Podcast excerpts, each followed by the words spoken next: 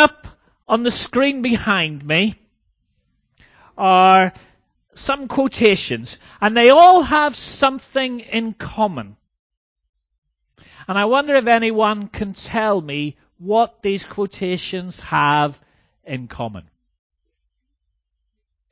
First one is, take away those pillows.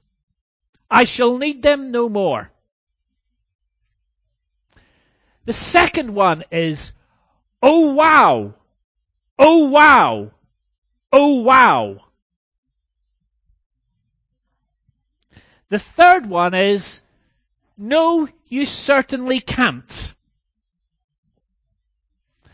And the fourth one is, either that wallpaper goes or I do. Can anyone tell me what those four quotations have in common? Exactly. Priscilla, you, you, you're really smart. You, it's always you gets the right answer straight away. Oh, it's great. Uh, it's, it's lovely having you around. They are all reported to be the last words of famous people. Does anyone know who said, take away those pillows, I shall need them no more? No, it was Lewis Carroll. What about oh wow, oh wow, oh wow? Steve Jobs, the founder of Apple. And I know you certainly can't. And I do wonder what they couldn't do, but it was JFK. And either this wall, or either that wallpaper goes I do, slightly more famous one, was Oscar Wilde. Yep. So, of course, whether or not those were the actual last words of these people uh, is always going to be open to debate. But I find it quite interesting when I read some of these lists of people's last words. Like the last words of 70s soul singer Barry White were, leave me alone, I'm fine. A couple were quite beautiful. Mother Teresa's reportedly, Jesus, I love you, Jesus, I love you. And Michael Faraday's, apparently his last words were, I shall be with Christ, and that is enough. Karl Marx, on the other hand, didn't share my fascination. His last words were spoken to a housekeeper who asked him if he had any last words, and he said, Go on, get out. Last words are for fools who haven't said enough.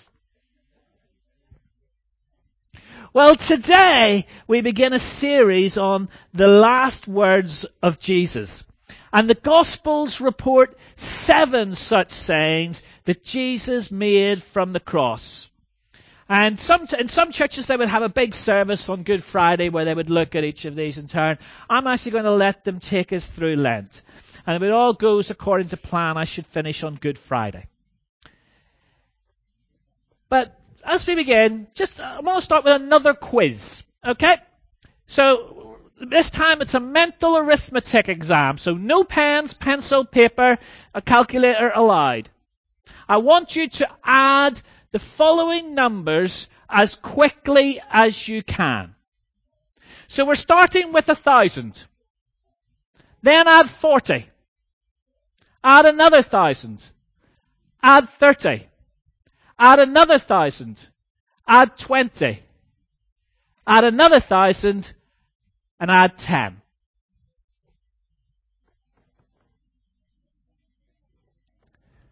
How many people, first of all, how many, did if you did it at all, how many people did that and got the answer 5,000?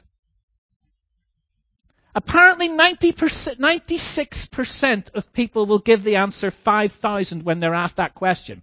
The actual answer is 4,100. When we assume we know how to do something, we often just do it without thinking too much about it, but it can lead to us making mistakes. Or on a slightly different tack, I came across a story this week about a management consultant who was hired to review the reporting process of a small British company. And he came across a particular report which included an unmarked box.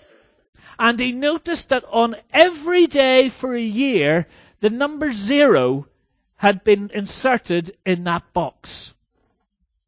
And he asked the person who filled in the report why that figure was always zero. And he was told because that was what his supervisor told him to put in that box.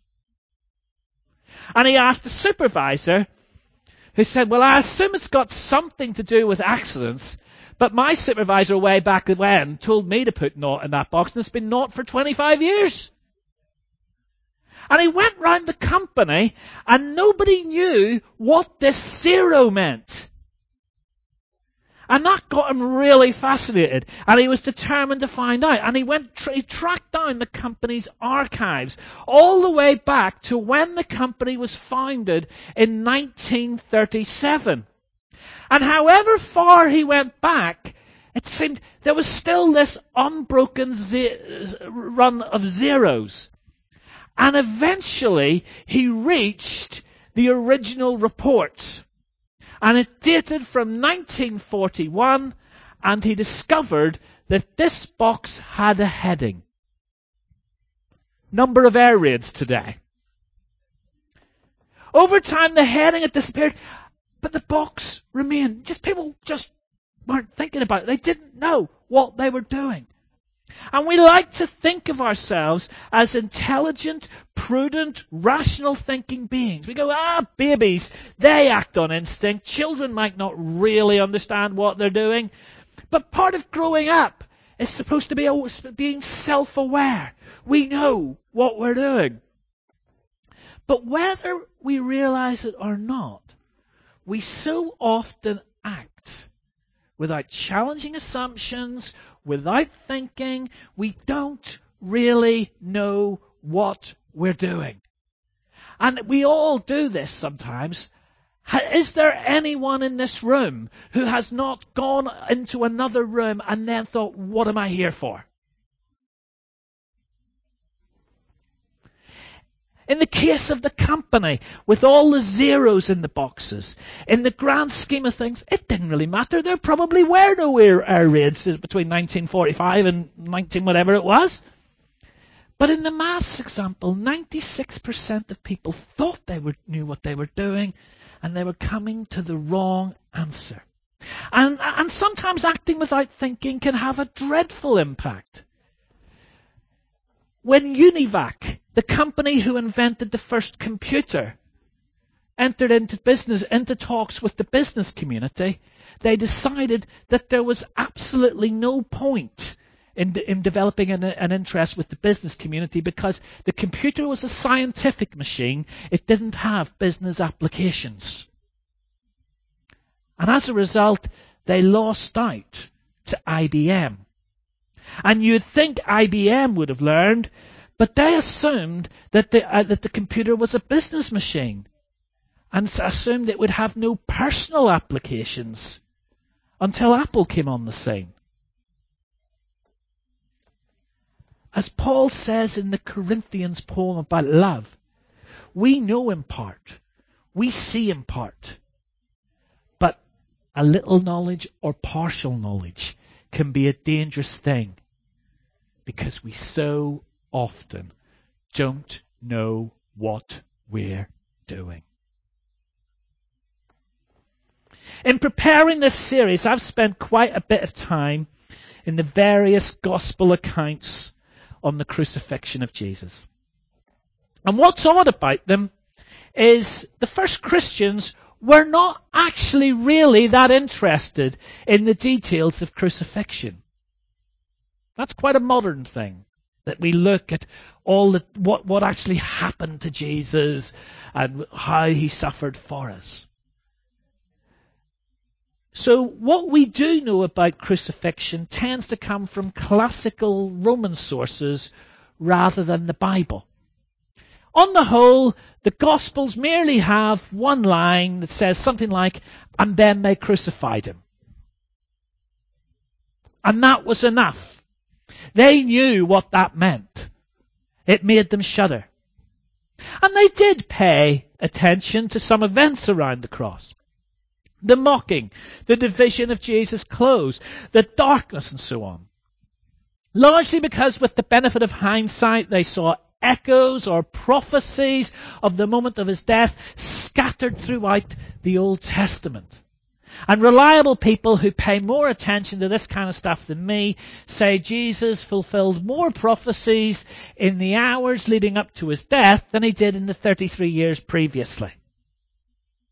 And this kind of helped the first Christians become convinced that the crucifixion of Jesus was not just some horrible accident, that God had been at work in it all along. But they were interested in what Jesus said from the cross. All four Gospels have something of what Jesus said as he was dying. And this morning we turn to the first. But Jesus' first words weren't spoken to us, but to God. He doesn't look for support. He doesn't take a moment to explain to his beleaguered followers that this is all part of the plan anyway, don't worry. His words are, Father, forgive them, for they don't know what they do. Father, forgive them, for they know not what they do. Forgiveness is a word which is bandied around quite a bit today. News items in which victims are, of some horrendous crimes will say that they forgive the perpetu- perpetrators, and it's a regular subject of debate. And in many churches around the world, people will pray today, forgive us our sins or our trespasses or our debts as we forgive those who trespass against us. And yet, as often as the word is used, I'm not actually that sure we always really understand it. And there are a couple of problems with the word. Because we can call on people to forgive too easily. That it's something you must do. And that's fair enough. But true forgiveness cannot be forced. And when we don't recognize how hard it can be to forgive, we are we can minimize the damage caused and the hurt felt. And that's not to say it's good and important. It's just forgiveness is not easy. But often we encounter a different problem. Because talking about forgiveness implies we need to be forgiven. And that offends our sense of who we are. Forgiveness? Me? But I'm a decent person. I've never done anyone any harm. Why would I need forgiven? And in his first words from the cross, Jesus challenges all our preconceptions about ourselves and forgiveness. He says, Father, forgive them, for they don't know what they're doing. What do you mean, Jesus? These guys knew exactly what they were doing. The soldiers nailing Jesus to the cross, they did this every day. They knew exactly how to do it. They were skilled at it. And even as they executed Jesus, they were doing another couple with him. Crucifixion was as every bit an efficient way of killing somebody as it was brutal. They knew what they were doing. And for up to two to three years, a lot of Jesus' opponents had been trying to find a way to get rid of him and his subversive teaching. And finally they had their chance and they seized it. Surely, surely Jesus, they know what they're doing. And yet as each party plays their various parts in putting Jesus to death, none of them really has a clue what is going on here. And you can see that ignorance played out in the scene at the cross. A big thing throughout Luke's gospel is that Jesus is the Savior of the world. That Jesus is dying to save us. And yet, as he hangs there, he's mocked by the soldiers, by the priest, even by one of the criminals hanging there with him, and they all say roughly the same thing. Save yourself. Save yourself. And the point Luke's making is that if he does that, he can't save the rest of us. Speaking from the cross, we can kind of see maybe more clearly just how wrong they called it. But hindsight's a wonderful thing.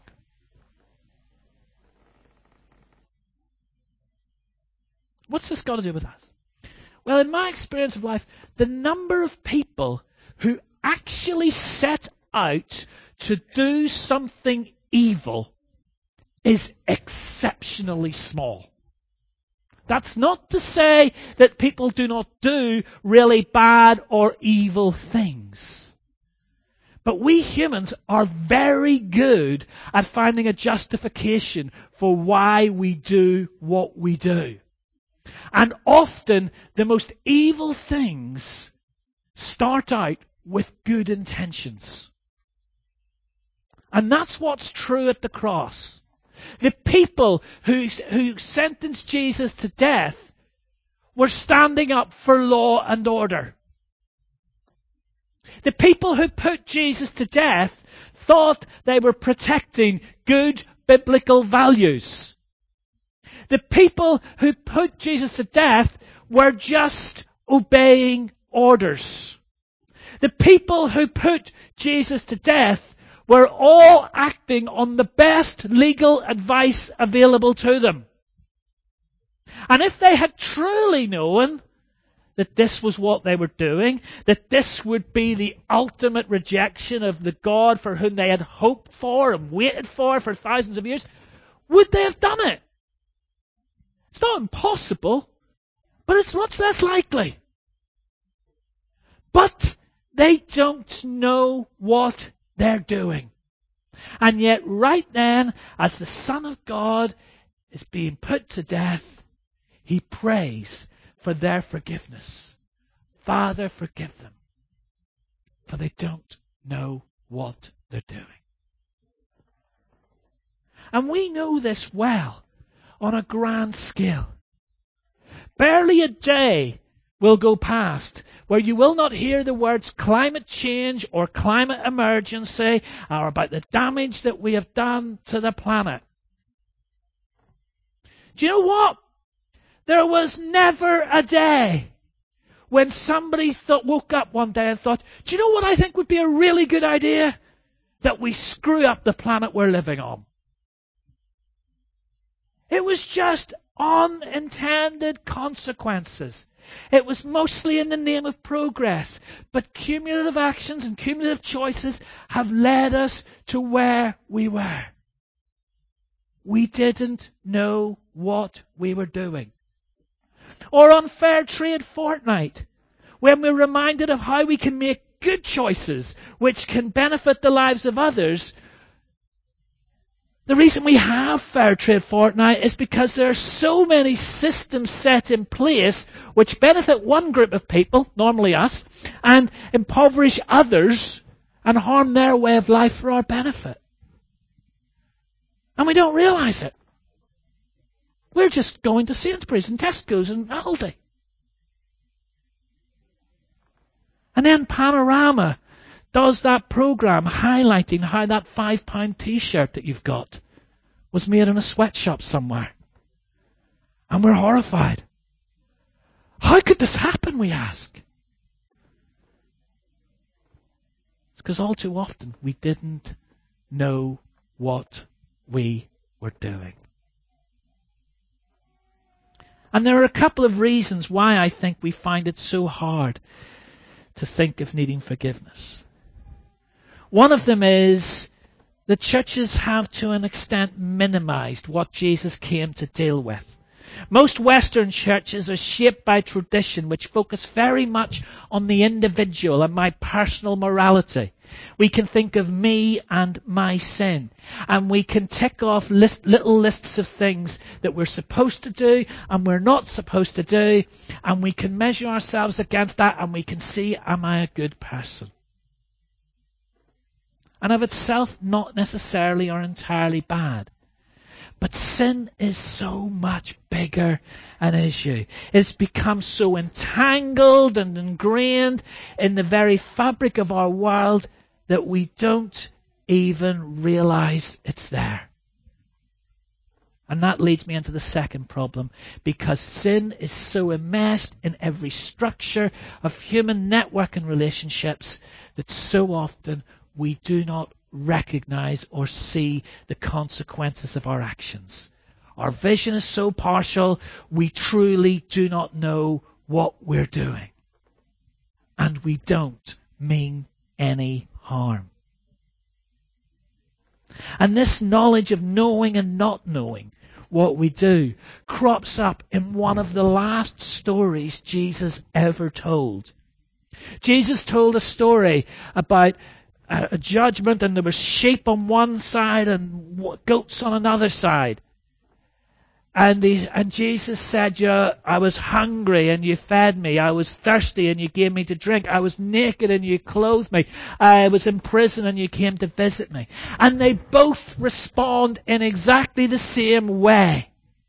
They say, hold on a second, Jesus. When did we see you hungry and feed you? Or naked and clothe you? Or thirsty and give you something to drink? Or when did we not do it? Some made the right decisions. Some made the wrong decisions. But they had something in common. They didn't know what they were doing. Or not completely. A few years ago, the comedian Dave Gorman wrote a book called America Unchained. And he tried to get from one side of America to the other without using any sort of chain hotel or a multinational company. And part of his problem, he found, was it wasn't always obvious. What seemed to be that lovely little family run independent company was in fact controlled by one of the big companies he was trying to avoid. He was trying to live in a certain way, but it wasn't easy because he didn't always know what he was doing. Or a few years ago, about seven years ago maybe I went vegetarian for Lent. That was a big thing for me. I like my meat. But you know what? Being vegetarian, going vegetarian was harder than I thought. Not because you know I like meat. No, although that was part of it. But you know, I could avoid meat. That was straightforward. You know, somebody says, "Do you want a bacon sandwich?" No, thank you. Not hard. It's just that there were so many things that I liked that had meat products and I didn't know them. Not being able to eat wine gums was harder than not being able to eat steak. And the writer Chris Wright makes the same point about sin. It's become, he says, it can be, we can become so ensnared in evil without even realizing it. That however ethical our consumption pattern, the food that we eat, the clothes that we're wearing, they can all be stained with cruelty, injustice, oppression, and we don't even know it. And it's not that we mean it. We certainly never wish to cause anyone any harm. If we really knew, we may not make those choices again, but it remains the result of our choices. We just don't know what we're doing. And Wright concludes it's practically impossible to get through life without some complicity in evil or benefit from some evil that someone else has done. We can't live as a little island, however much we try. Our lives are touching people all the time, for good or for ill. And we might not directly cause others pain, but our actions can affect them. Because quite simply, we don't know what we're doing.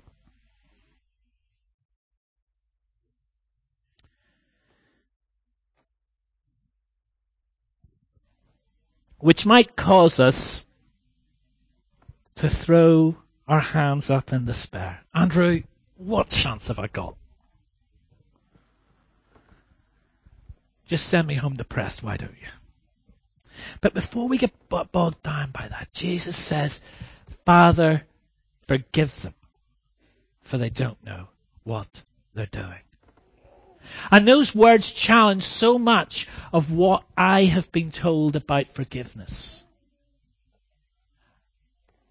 I grew up in a much more violent culture than perhaps many people in mainland Britain grew up in. And there was a lot of animosity between sides. And one of the things I used to hear a lot was, you can't forgive someone unless they repent. Let the offender ask for forgiveness. Let them say they're sorry, really sorry, and then we'll forgive. And I think that was, you know, mixing up two words, forgiveness and reconciliation. Because reconciliation involves two people. Forgiveness actually really only involves one. Because what we're saying is, so long as they know what they've done, and as long as they admit it was wrong, then forgiveness is possible. But that's not what Jesus says from the cross. It's at the point where we don't know what we're doing that we find Jesus fully aware that we don't know that, praying, Father, forgive them. I meet people fairly frequently who are eaten up by stuff that was done to them a long, long time ago. They carry this stuff around and they're never letting it go. I actually, hands up, I notice it in myself sometimes. The trouble is, much as me, we might wish them to, the person who did those things isn't lying awake at night thinking, when did I, why did I do that to so and so? They're getting on with life. They're not fretting over the errors of their ways. They're quite blissfully unaware of the consequences of their actions a lot of the time. They might not even actually realize that they hurt us. But we can carry that around and we know no healing until the point where we are prepared to forgive. And if we wait for them to repent and say sorry, we may wait forever. And we'll never be free. And I'm not saying it's not costly, because that's exactly what it is. Forgiveness actually involves accepting that the consequences of another's actions are going to fall on you. You're not going to pass it on you are going to let it fall on you. That is quite literally what the word means. And that is what it cost God to forgive us. And that's what we get from Jesus on the cross. There can be no change, no new relationship between us and God without forgiveness. But if Jesus waits for the moment when we become fully aware of what we've done until we are fully aware of the consequences of all our choices, God will be waiting till the end of eternity. Our relationship with God is not based on knowing what we've done or of us being fully aware of who we are or of being knowing our motives completely. Yes, as we draw closer to God, we will become more aware of the sin in our lives, which needs to be confessed. But those words of Jesus from the cross remind us, you are forgiven even before you know you need it we do not confess to receive forgiveness. We already have it. And that's what this table is all about. That whoever we are, whatever we've done, we have been forgiven. Not because of what we have done. Not because we have made amends. Not even because we confessed and repented. We are forgiven. We're forgiven not just the stuff which we knew was wrong and needs forgiveness, but all that stuff we did unintentionally. All those times when we thought we were doing the right thing and it turned out to be a very wrong thing. All those times that we're still not aware of the damage we caused. All those times when we might never be fully aware of the consequences of our choices. We're forgiven. We're forgiven. We're forgiven. And we're invited to come to share with Jesus. And remember that even when we were estranged from God, even when we didn't realize we were estranged from God, Jesus' body was broken and his blood shed that we might be reconciled to God. And all he's asking is that we reach out and take it. Because that's the risk of the, or the danger of forgiveness. You can offer it. But if forgiveness is refused, you can't force another to be reconciled to you. Not even God can do that. It has to be taken. But Jesus still extends the welcome to come, to eat, to drink, to be welcomed in love and forgiveness, to be reconciled to the God who gave himself for us. And it's possible because even before we knew what we were doing, forgiveness had been made available.